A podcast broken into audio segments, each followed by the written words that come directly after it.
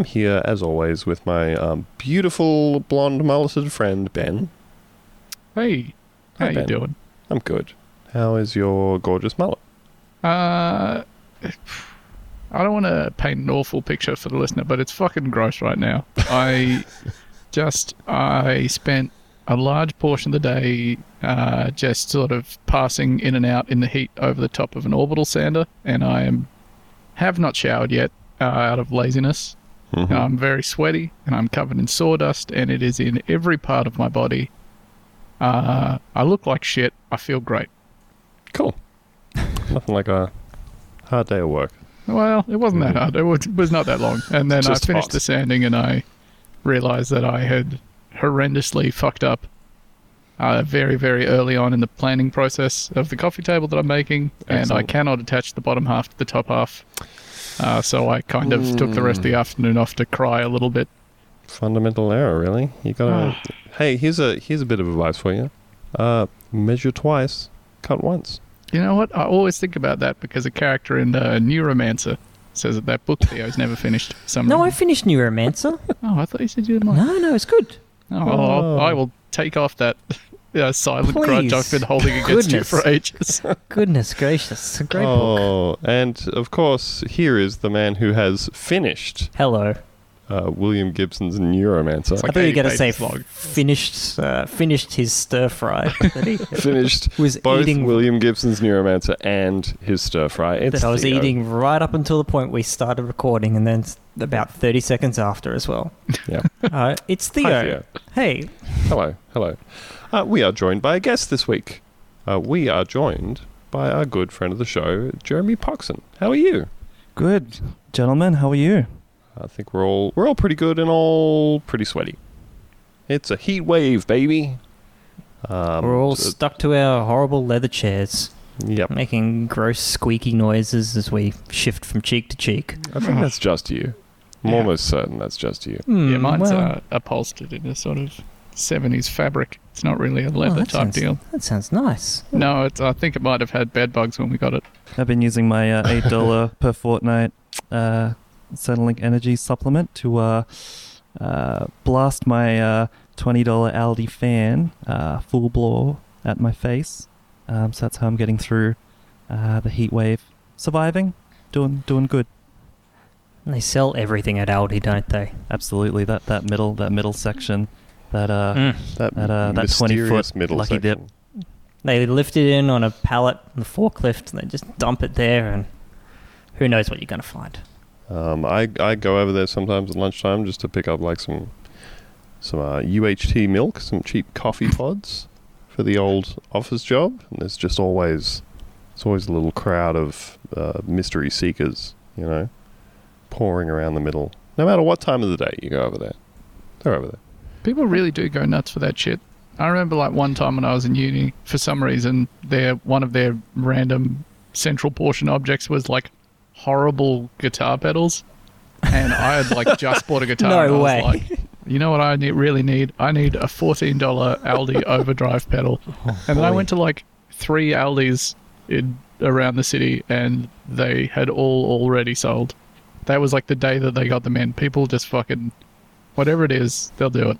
It's probably for the best that you that I didn't wind didn't up get them. with yeah, a probably. fourteen dollar Aldi overdrive pedal.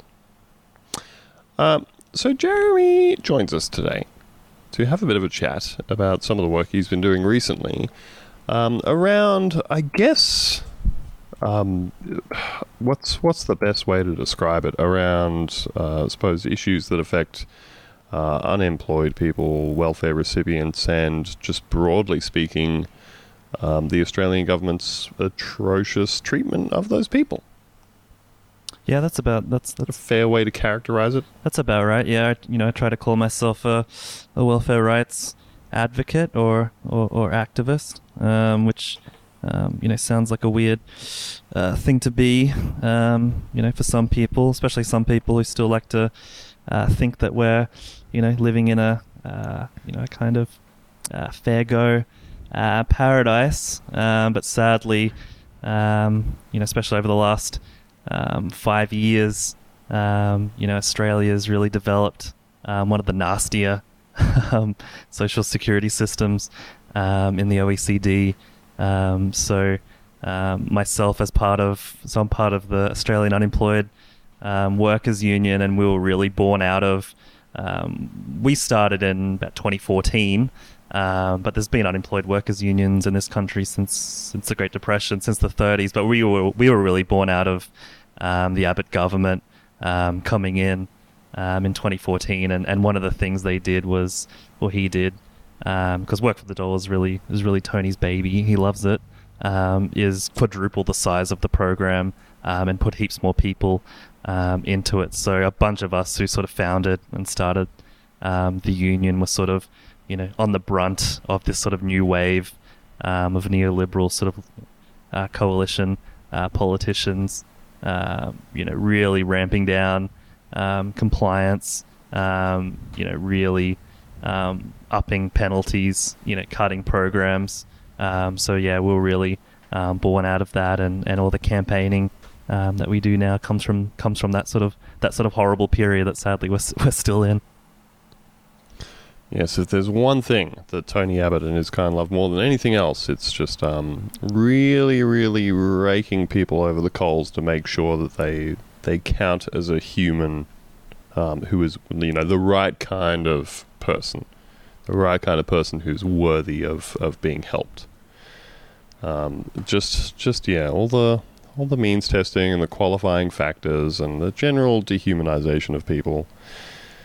It's pretty unfortunate stuff. I just had a I just had a flashback like when when you were saying uh, Tony Abbott coming in five years ago, which was I just had a, a sudden moment of oh yeah, remember Tony Abbott's Green Army?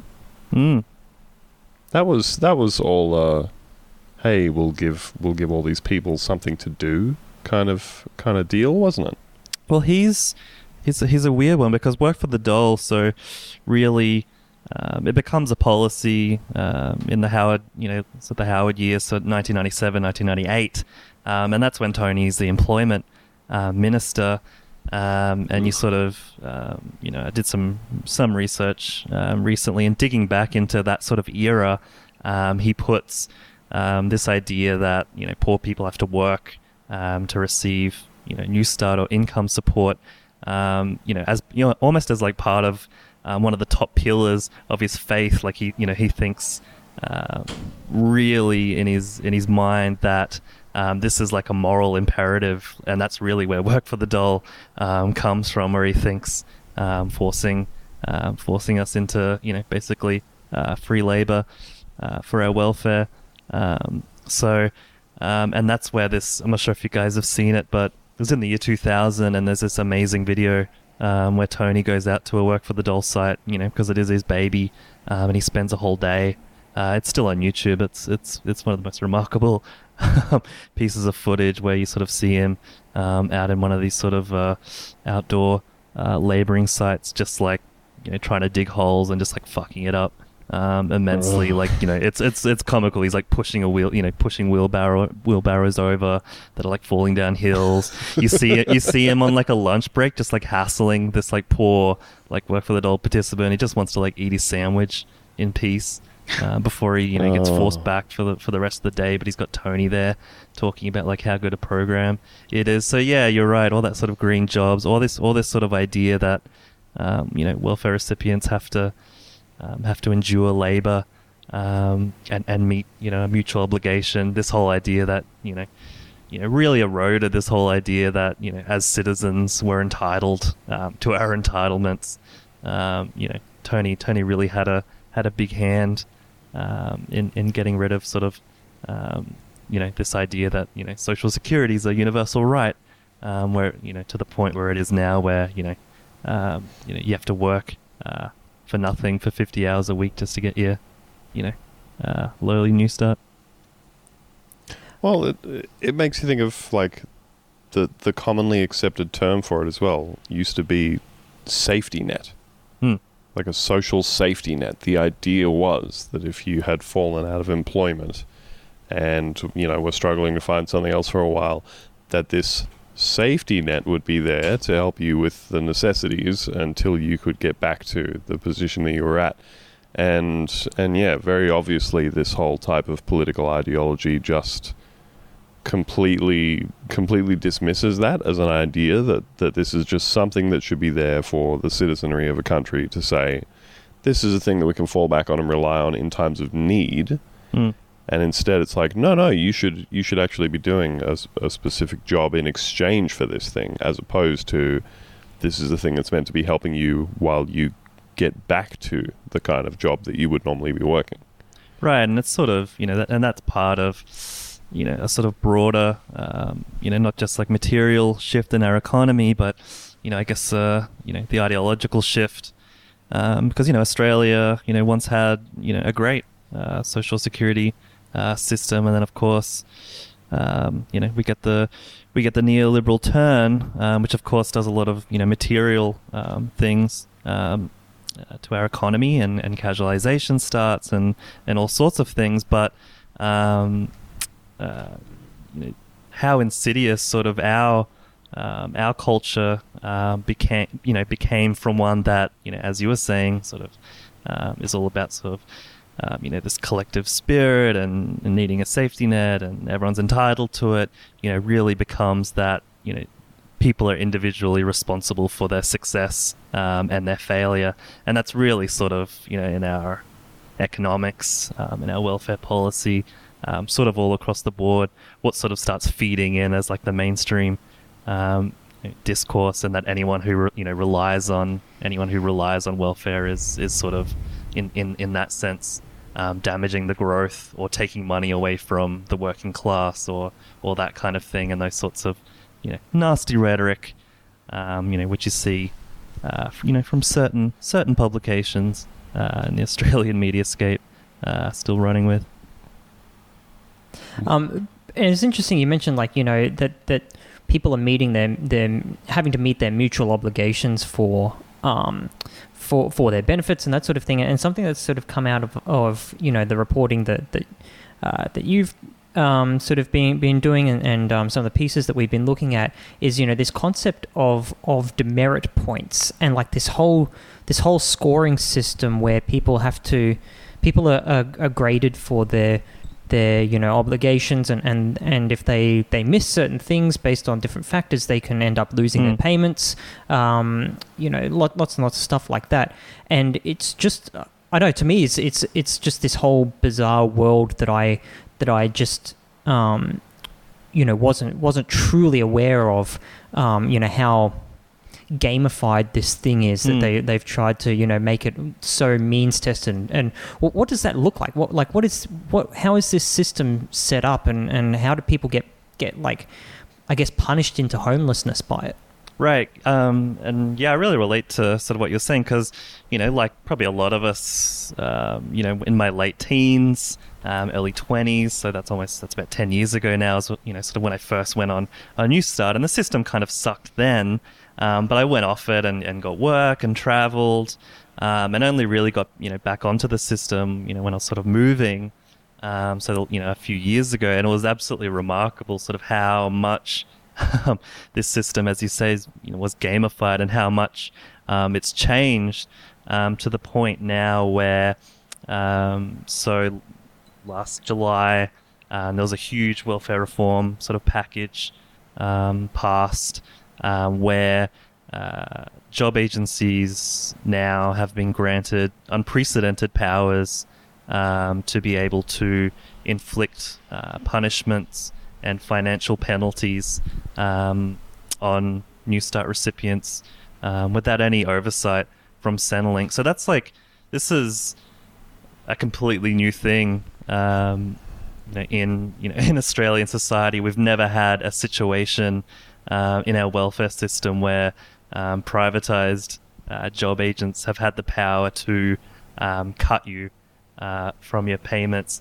uh, and the tool they've been given since July by the government is this demerit point system, um, which essentially does function and look like uh, the kind of demerit points you'll get uh, for speeding uh, or or committing a traffic infringement, because Mm. apparently, uh, you know, uh, not filling out your twenty jobs a, a fortnight or uh, not going to your uh, job agent is as dangerous for society as um, running a red light.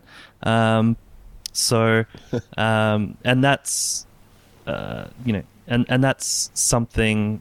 Uh, you know, these points, uh, each point you get, um, you know, you you get kicked off uh, payment or you um, you know you, you receive a penalty and it's something that that can't be appealed. You basically this is you know sort of the first time this has ever happened where you're basically you know you're stuck with it um, up until up until you amass um, four or five of these things and then you can launch an official official appeal. So um, yeah never in you know this sort of you know welfare system social security system have um, completely um, privatized um, corporations um, being able to um, basically um, you know punish um, and humiliate uh, citizens at will. And there was this horrible and sort of it's it's it's coming to a zenith now. There's this horrible story published in the Guardian this morning um, about homeless Australians and how many thousands of them are being you know punished by this system, which makes complete sense because who you know who is the least able to um, go to a job interview, uh, go to their job agent. Mm. these are people who are struggling to put food on the table, put you know get fuel in the car, um, and obviously they're feeling the brunt um, of this system because there was a little caveat, you know, because you know people have always been um, given penalties under this system, but before July, Centrelink were able to overturn any decision if if it if it would. I think I'm quoting here. If it would cause unreasonable harm to the participants, so there's all these like caveats in here, just as a protective mechanism, so it wouldn't like fuck people over too badly. Um, but the coalition has removed even that like safety gap. Um, so we're seeing, you know, what we're sort of seeing um, now. So you know, in the last year, um, you know, uh, you guys and, and listeners might have noticed there's just even more extreme um, stories um, of people just being cut off benefits willy nilly because there's just no um, sort of safety mechanisms and there's no one overseeing um, this industry that's that's doing it to people either. That I mean, that's the craziest part to me. That there is um, that it, it's it's a guilty until proven innocent sort of system, right? So they they just say, well, you know, you, and, and it's it's not just like missing. Um, missing you know job interviews or what have you but you know there's there's been a bunch of cases where people have been double booked um, by Mhm. you know the employment agents um, and they go hey i can't actually go to both of these and they hear nothing back and then you know what do you know they get dinged for not going to a job interview which is physically impossible that's- because they've been double booked That's right, and it's yeah. well, Like I, you know, I got a. So we have a one of the services the AUWU provides is we have like an advocacy um, hotline where people can sort of call in um, to get advice, uh, help, uh, or just you know, you know, some you know, um, for us to sort of translate the social security law and system for them because that stuff can be complicated. Um, but we got a few people um, calling in. It was Invasion Day or Australia Day, whatever whatever we call it. Uh, recently, it was a public holiday. Um, you know, for some states, all states, um, on that Monday, um, and someone called in basically to say that you know they'd been uh, given an activity to do, but it was impossible to do because everywhere was closed. Um, but it's one of those things where whether it's like a an, an individual job agent made an error, whether it's like um, this like digital algorithm that sort of exists and like spits out activities um, and punishments to people. Um, but it's sort of this combination that whatever goes wrong, it's the individual who's you know immediately sort of copying it um, and to blame, and that's sort of couched under um, you know this sort of uh, you know coalition and Labor. Let's let's not let let Labor off the hook. Sort of rhetoric that this is making the this is making the system more efficient. Um, this is uh, enabling them to take money back um, out of the system to unburden the budget, which is really like the driving uh, the driving force. Um, you know, behind everything, they they want to make um, everyone in the system as you know, least quote unquote welfare dependent um, as possible. You know, what way, what better way uh, to do that than than making the system uh, as it is, Yeah, just, just continually punish, punishing. Yeah.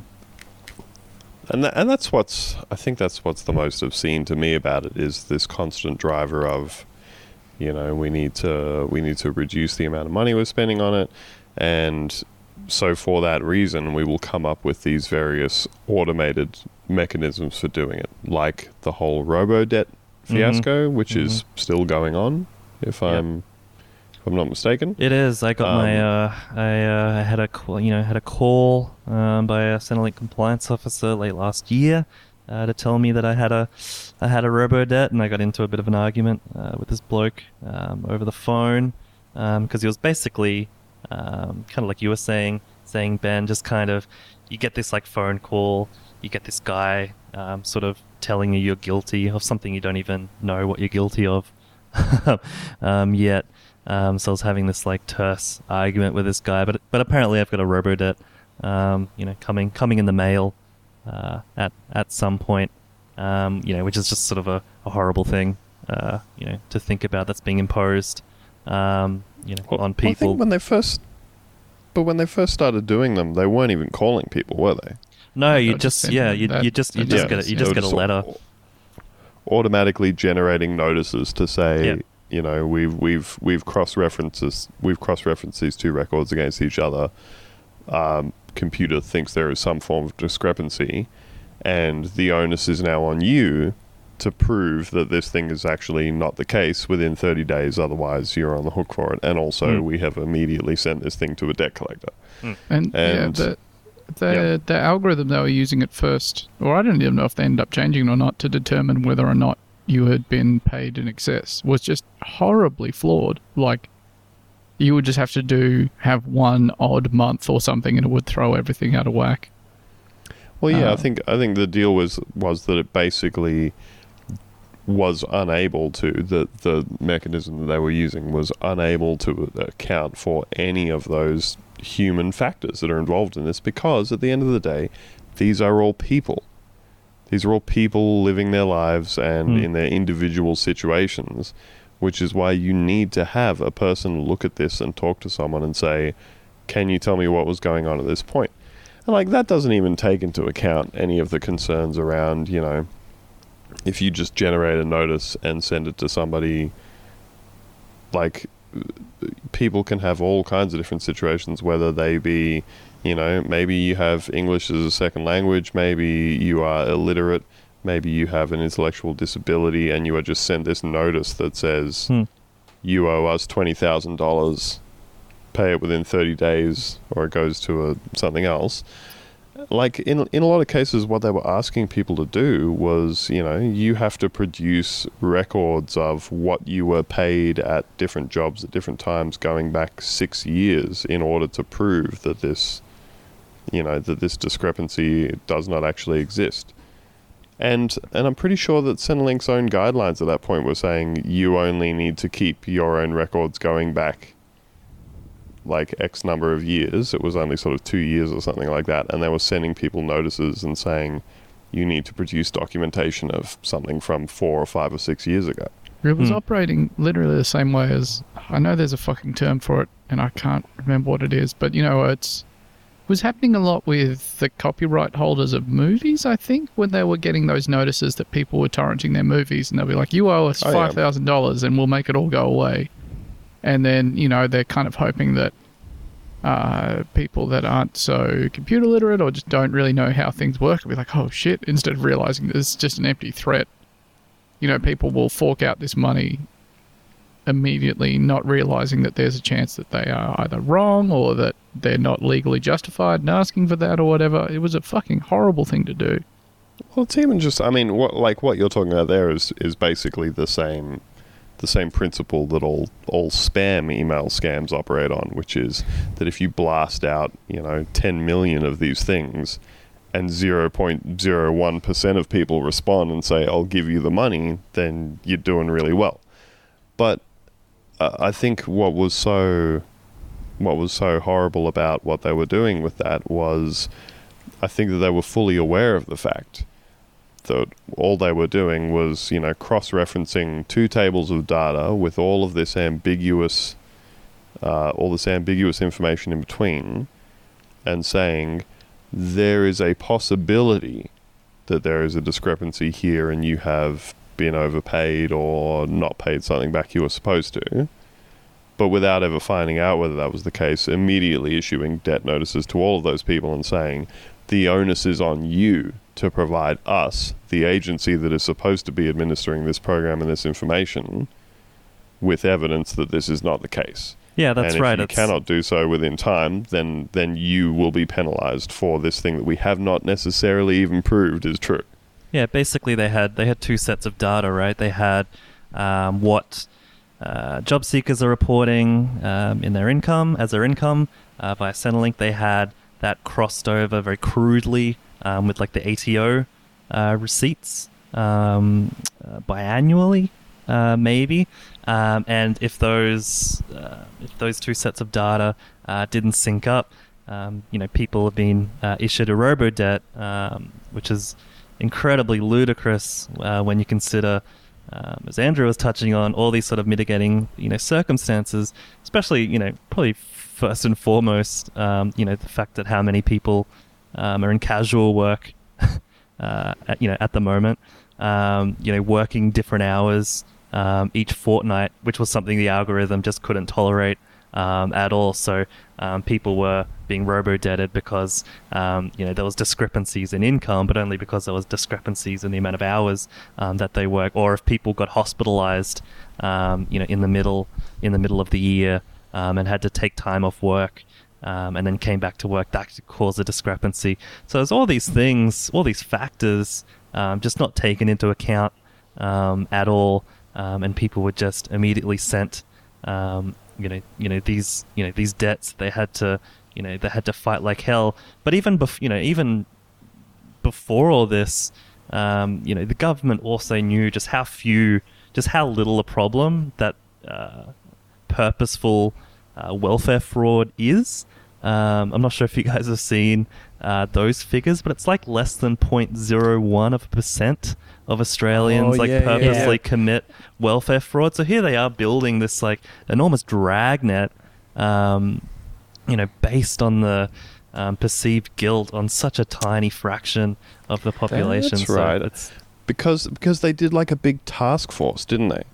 They had like a big task force that was about cracking down on on welfare fraud. hmm And when they when they got back with this thing of saying, you know, we combed through tens of thousands of cases and we found like eight people, hmm you know, and that, and that like that sort of brings me to like like linking that to what I was saying earlier about what what disgusts me personally about this whole thing is this idea that it's so important to claw some of this money back that you're willing to you know dehumanize and, and destabilize the lives of so many people and to put all of this pressure and all of this you know onus to do the work on people who are, are at a point in their life where they are in need. They need Hmm. assistance from the society that they live in.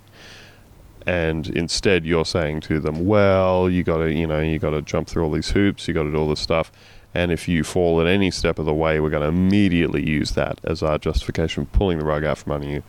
And I, I was having a conversation with somebody recently about some of this sort of stuff.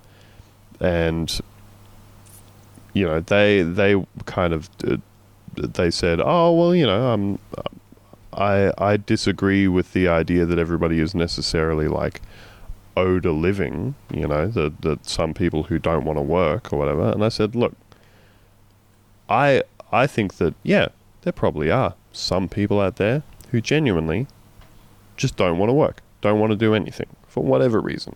I think that they are a small minority, and I think." the part of the cost of living in like a just and fair society that treats people reasonably is to say we'll carry the burden of of just some people who are like I'd rather just I'd rather just do nothing. Like even if if you want to get down like right to the stereotype of the person who wants to do nothing but smoke cones and play Xbox all day and be a trash bag or whatever. I I am willing to say I would rather collectively as a as a society we just said yes there's going to be a sliver of people who do that and in order to to to do that it means that we can support all of the people who really need assistance in their time of need as opposed to saying we're so desperate to make sure that nobody gets away with anything that Hmm. we're willing to punish disabled people and single mothers and the mentally ill and like people who are suffering from downturns in the economy that we caused with our fucking terrible policies and casualization of the workforce. It it makes me think a lot of like a, a guy I worked with like a decade ago, right? This guy was my boss and he was a very strange unit. And I remember having a conversation with him just like broadly about the concept of justice, you know, about the bell curve of justice. And he was like, "Look, would you rather live in a society where like uh, nobody nobody who's committed a murder ever gets away with it, but there are a bunch of innocent people in prison for life for a murder they didn't commit, or would you rather live in a society where there are some people walking around free who got away with murder, but there's no innocent people in jail?" And I was like, "The second one." the second one, you madman. I was like, who gets shown that scenario and goes, look, a bunch of innocent people being imprisoned for life, I can handle that as long as no one gets away with anything. I just, I couldn't believe. He said he, he was absolutely in favor of the first one, which blew my brain out of my skull, my I young think- brain. I think uh, you'd be surprised with how many people uh, would agree um, with that guy because you know, as as as you're alluding to, the, that is like the twisted logic um, that runs through that system. But you know, going back to sort of like, um, you know, bludgers, um, uh, you know, as as welfare recipients, let's just like you know be real that you know there's like bludgers and dickheads through like all strata of society. Um, you know, there'd be at any workplace, you know, there is that bludger um, or dickhead who you probably think, you know, probably shouldn't be there and you'd rather not. But you're not going to wish him, um, you know, you're not going to wish him, hopefully, um, you know, to be destitute, to lose his job. Um, bludgers in parliament, bludgers um, as CEOs, you know, all, th- all, th- all throughout. But I just try to take people back um, to the government's own data that you know if 99.99 whatever uh, percent of people are entering you know especially Newstart um, you know that many you know vast vast majority of people enter Newstart um, in good faith um, desperately wanting to work um, unable to work um, the data also shows that the main reason people can't get work is there aren't enough jobs available um, in our Yes. in our economy Yes. um, Mhm. rather than um, so that's sort of uh, that's that's the main this is the main uh, rhetoric I try to use because as you guys might imagine I come across a lot of people you know I get a lot of threats through that uh, that Twitter like other other other folder request folder um, you know people Yeah. uh, wanting to do me harm um, for sticking up for bludgers and, and the rest of it but really my like main rhetorical um, trick um, I guess. What's not even a trick because it's just the truth is to try and sort of inform them of what the labor market um, is like at the moment. That there is just like you know a surplus of people um, locked out of work uh, through no fault um, of their own, and to put the question back on those people. You know, what do you want them? What do you want them to do? Um, um, really, and I feel the responses you get from people um, after that point uh, can be interesting. Well, that makes me think of um, yeah, coming coming back to that whole concept again of the government saying, ah, well, if you want to collect Newstart, you have to apply for uh, what is it, twenty jobs a month or Yep. yeah, you have to apply for twenty jobs a month. Um, and you have to prove it, and you have to contact these job agencies that we put you in touch with, and follow up on all the things they line you up with. And there are a bunch of obvious problems with with this, including, as you said, that there are often, uh, often like the number of people applying for jobs massively outstrips the number of jobs available. Yeah, can I Uh, say that if you have to r- apply for 20 jobs a month to get a job, perhaps the problem is not with the applicant. Hmm. Perhaps the problem is with the job market. I'm just putting that out there. Just a little, um, little, little, maybe, uh, just little thought bubble we can float up that uh, it shouldn't take 20 job applications in a decent job market uh, to come up with a well full employment. but also it it creates other issues as well. Like my own my own experience with stuff like Newstart is very limited in that um, I've only sort of I've only I've been very lucky in that I've only had the one period in my career where I was out of work for like several months in between um, like moving between cities hmm uh, kind of what you were referring to before, Jeremy. And um, I, I very wisely chose to move off the back of uh, a company that I was working for um, going under because it turned out that they were um, stealing everybody's money, which is what you want from a small business. Um, and I decided to move into state, and this was like right as the GFC was was hitting its peak point Right. and it took it took me longer to find work than I expected, and I sort of got to a point where I went, oh, I'm I'm gonna have to try and you know register for Newstart that sort of thing. So I started going through that process and was put in touch with with the job agencies that they put you in touch with. So um, you know, and granted, this was years ago, but the thing that I remember about this was that you know I I had gone to a form of higher education and I had worked consistently up until that point. And so I had a bunch of very specific qualifications. And you go to these job agencies and they say, okay, these are the kinds of jobs that we have for you. And you, and they're all like, um, you know, a lot of them are, are, are like service industry kind of stuff or low level sorts of things. And I remember them saying to me, there is no point in you applying for any of these jobs because you're overqualified for all of them. Hmm. And they know that you are out of work currently and you will be looking for work in the industry that you work in. And as soon as you receive a job in that, you will leave this place. So, as far as they're concerned, there is no point in employing you uh, to work for any of these sorts of jobs. And so it just turns into this col- like colossal snake eating its own tail thing of the government saying, to prove to us that you are looking for a job, you must dedicate this much of your time to applying for these jobs through this job agency that the job agency is telling you that none of these people will ever give to you, while you outside of that go about the normal efforts that you would be going through to get a job in the field you are actually qualified to work in.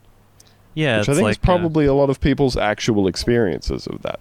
Yeah, what you what you're sort of in in uh, social security speak. Um, you would you, you there's there's different streams for different uh, job seekers, right? So um, you would have been a stream A uh, job seeker um, in that instance, whereby basically stream A means you're um, you know you've got a decent background, you're presentable, um, you've got qualifications.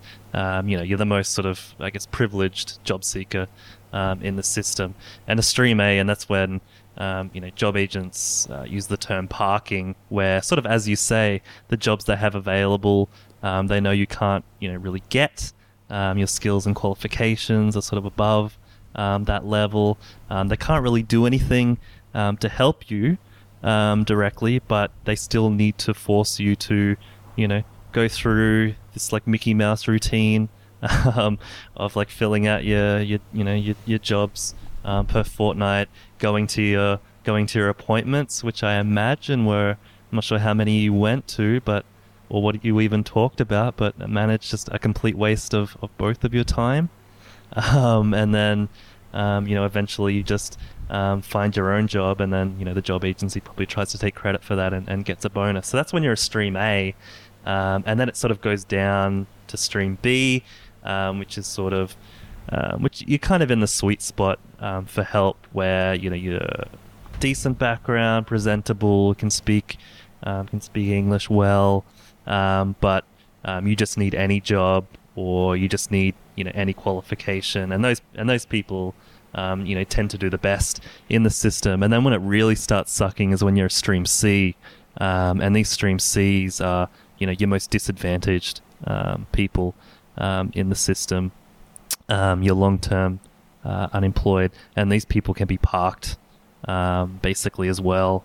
You know, because you know no employer wants to hire them. You know, they might have uh, addiction issues, severe health issues. Um, you know, these are also the people who find it hardest um, to meet their mutual obligations. So, you know, these are essentially the people we're seeing now who are getting, you know, demerit points basically for being homeless. Um, so that's, you know, that's kind of the roundup of the system. So, you know, really, uh, you know, really unhelpful, um, you know, for a vast majority um, of people who, who get put into the service.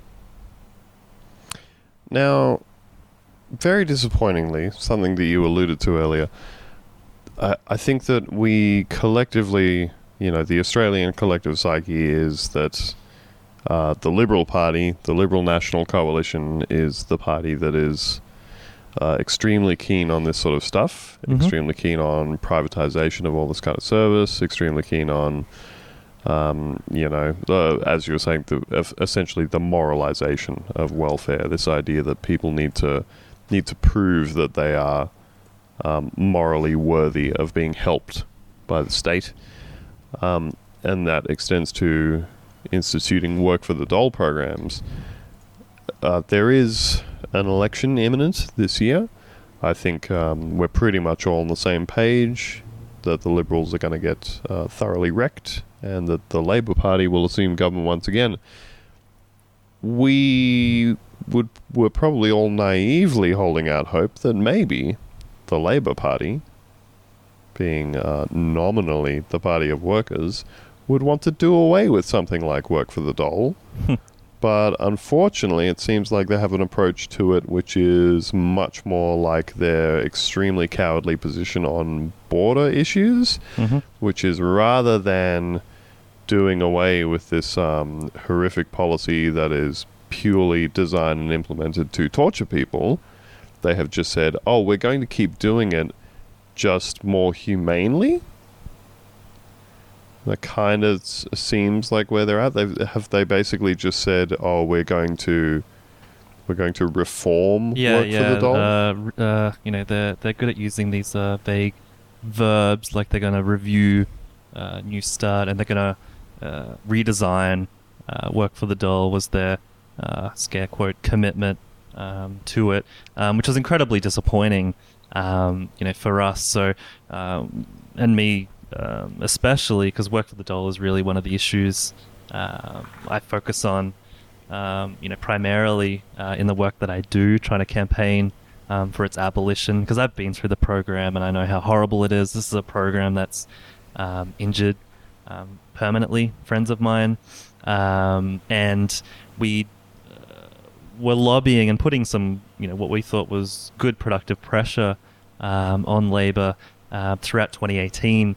Um, you know, that's when we sort of got um, Ed Husic, who was the relevant minister at the start of the year, sort of talking about uh, maybe getting rid of it just on the grounds that it was just unsafe uh, for unemployed workers to be at this site. And then sort of Terri Butler took over um, uh, the portfolio, and you might remember that story uh, that sort of came out uh, last November, where she claimed that work for the dole under Labor was being put on the chopping block.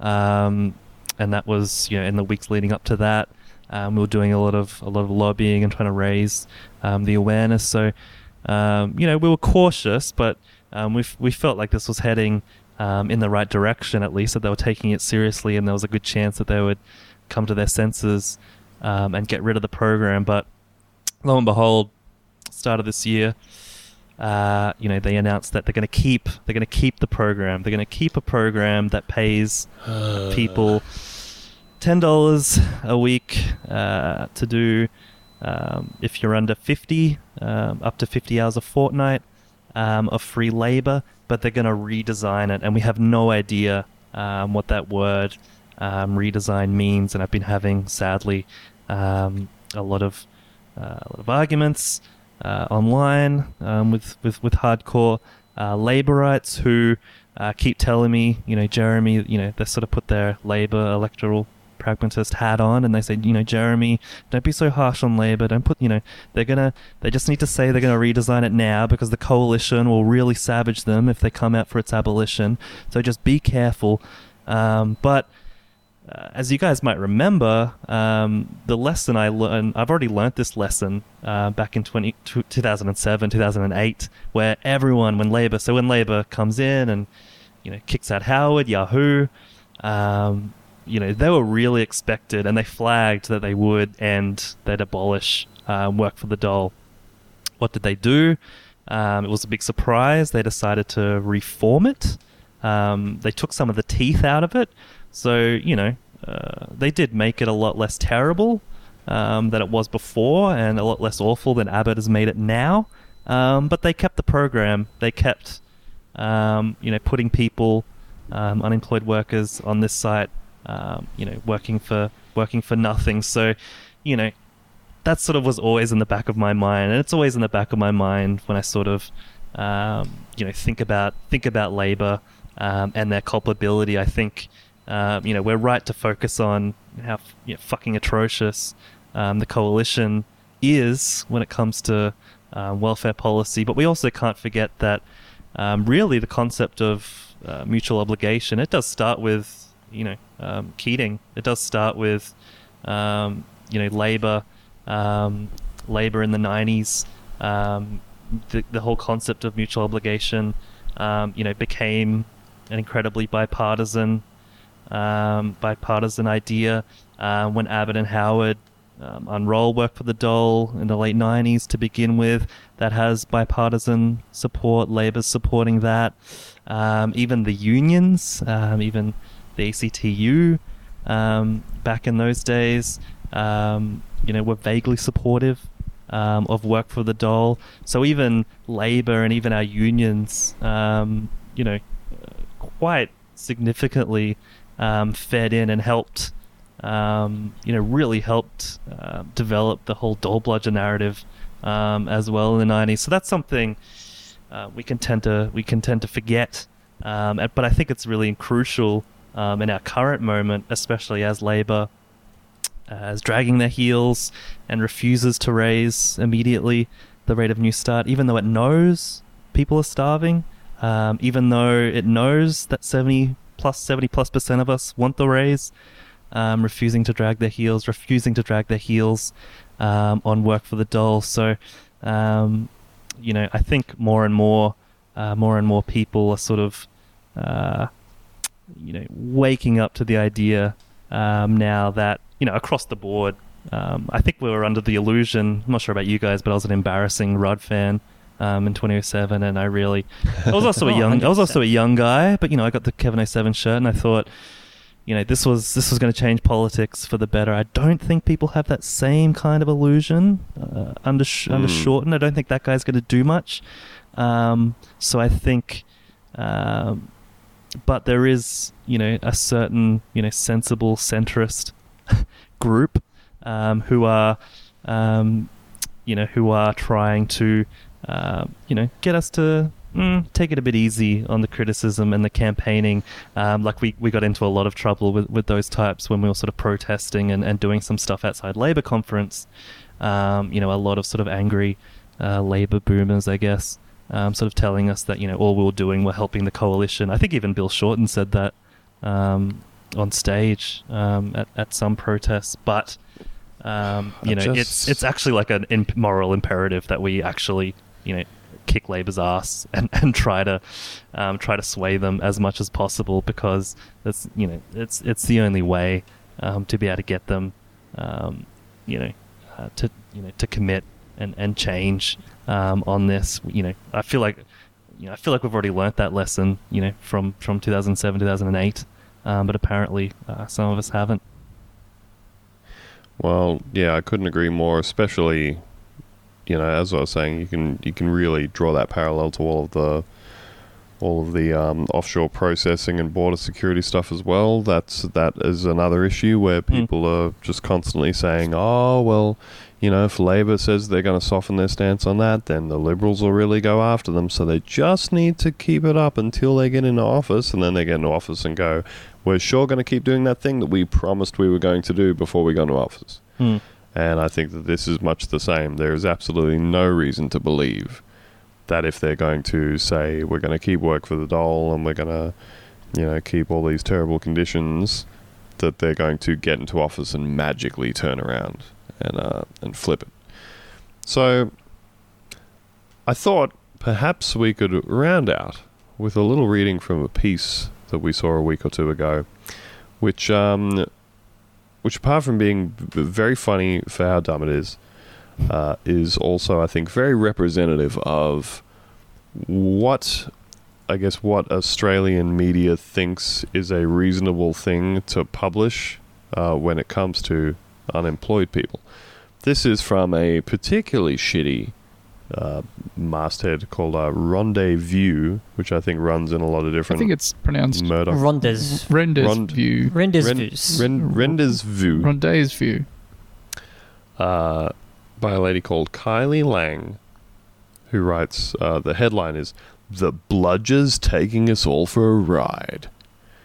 Um, now, just for international audiences, a bludger, I guess, is um, is a, a bum, somebody somebody lazy, itinerant, I guess.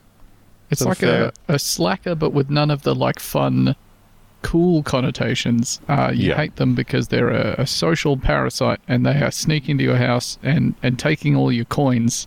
Hmm. Mm. Uh, and From you, a them to- hard-working person who uh, makes money from dividends.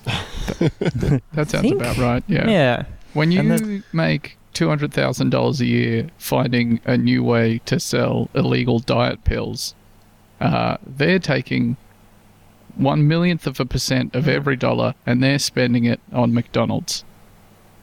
Fucking bludgers.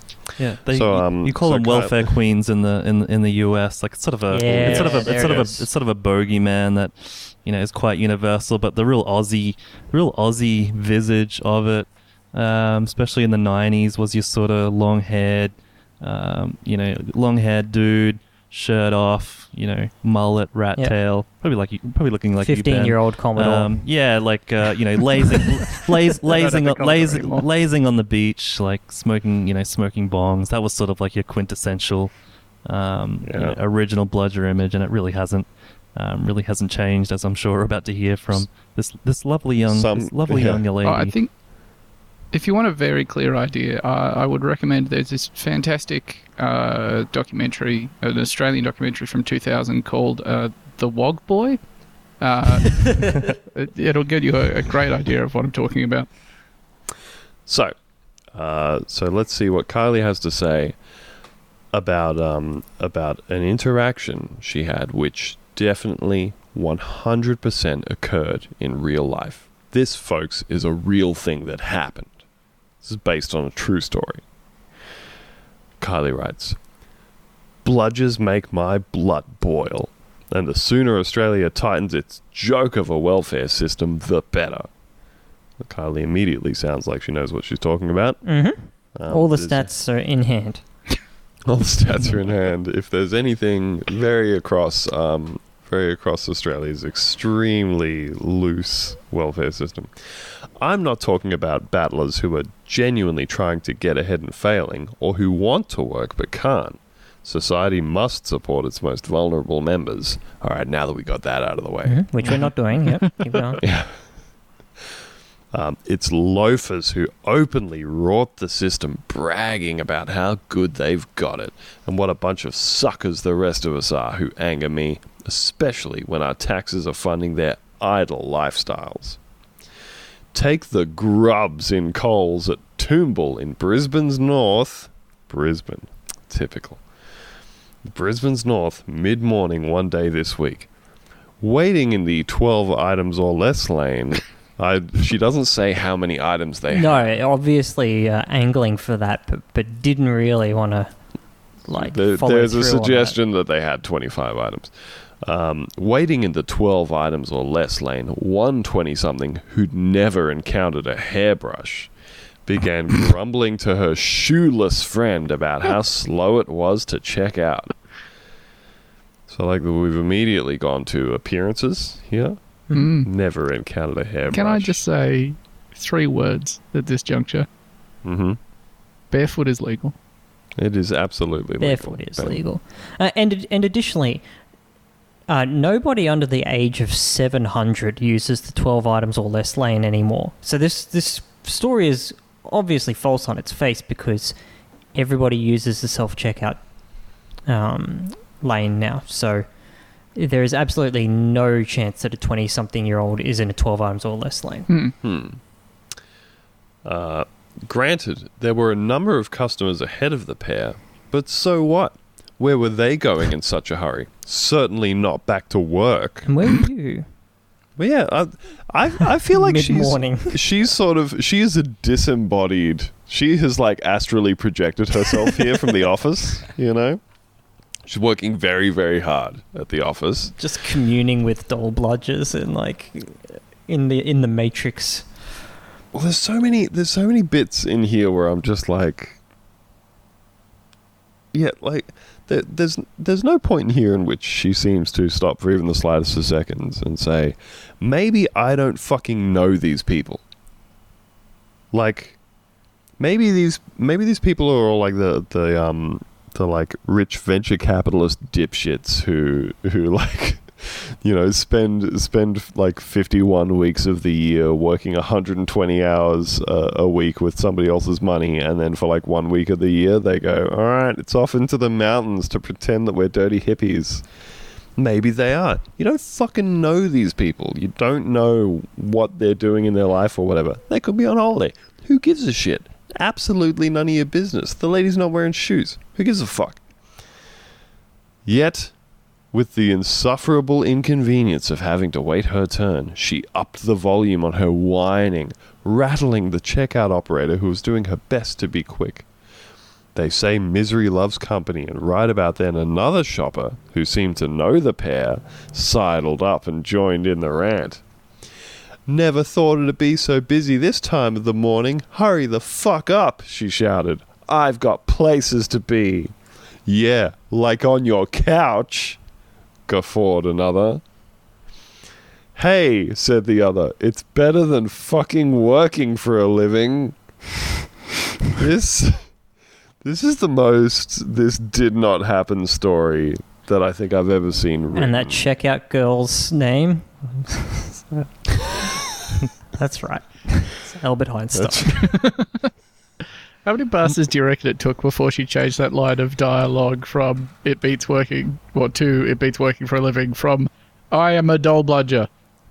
I do not I do not work. That's why I'm here in the supermarket. It really reminds me Thanks, of those the like uh, those like 50s sort of like uh, 60s like black and white um, you know basically like social propaganda films and just like the dialogue between like the yeah like the, the dialogue between Oh, like like the, the naughty tracks. teens or Yeah. whoever's doing Oh, the yeah. bad thing is just so like fucking like stilted um, and, and and terrible it's like she's just like created one of those um, you know like fevered brain I love denying Christ and abusing the welfare state. Yes. Well, the writing, the writing itself is so stilted. Cue raucous laughter, C bombs, and figurative backslapping. figurative These women were so hilarious. They, these women were so hilarious. They should join the comedy circuit. that thing we all say all the time. Raucous laughter and C bombs. It's just like when someone says something funny, you just start yelling "cunt" as loud as you can. Yes. So, so she goes on a bit about like uh, what's to be done. What's to be done about these people? Um, I immediately called the police and the manager. Blah blah blah. Um, so, what is being done about deadbeats who refuse to work and mock the very system that carries them? The federal government last year announced several plans to close loopholes and increase accountability, but many are still being blocked by Labour and dun dun dun the Greens. In August, it redrafted legislation which had been going nowhere in the Senate to try and stop job seekers, in scare quotes for some reason, deliberately applying for positions for which they were monumentally underqualified and had no hope of securing. So, she's she's already supporting this this scheme that requires you to apply for 20 jobs a month regardless of what they are or your suitability for them. But she also wants to make sure that people are prevented from qualifying for jobs that they are not likely to be given. It's amazing that people have this idea in their minds that there's just infinite jobs. that like Yeah. for every one person there is an available job in every field. It is bizarre.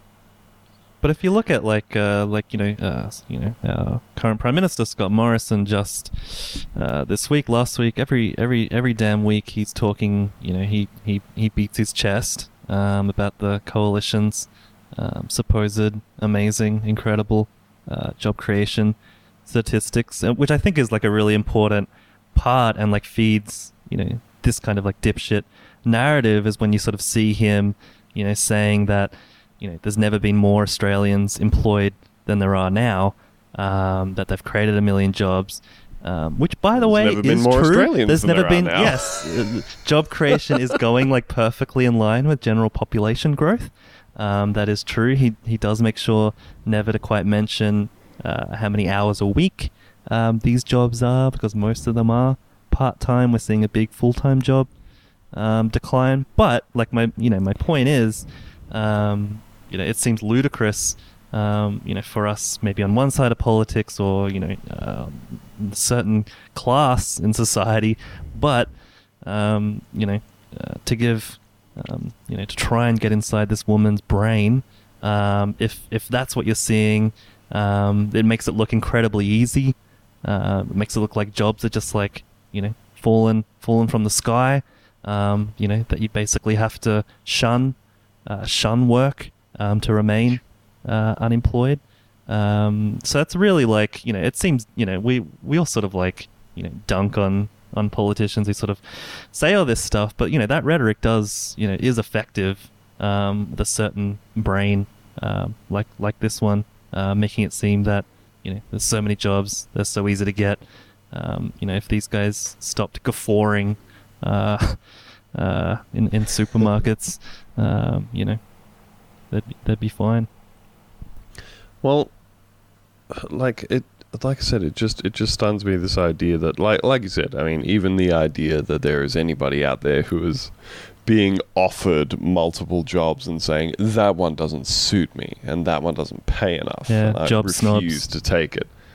Yeah, as though that is a thing that exists. Like, you know, that Tony Abbott was always out there saying, "Oh, well, we got to stop. You know, we got to." Get people into work and stop them from trying to pick and choose and saying and which of course was the genesis of his whole kind of oh if you're unemployed in Tasmania you should move to like a, f- a food bowl in Western Australia and work there.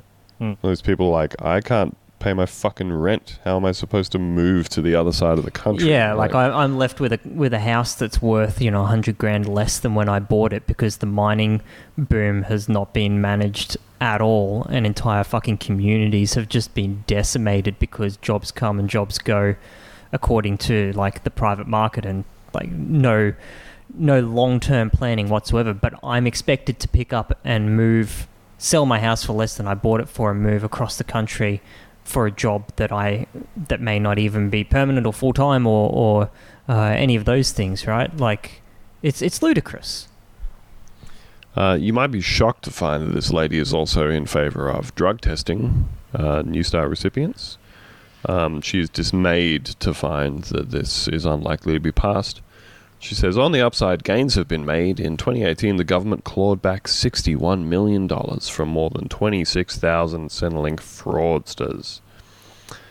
Um, she goes on, though, to say, uh, at a later point in this, Consider also the high number of non working households in this country compared to the rest of the developed world. The one in four Australians receives benefits of some kind. I notice she has helpfully hasn't factored in, like, you know, retirees and uh, people getting franking benefits and all that kind of shit.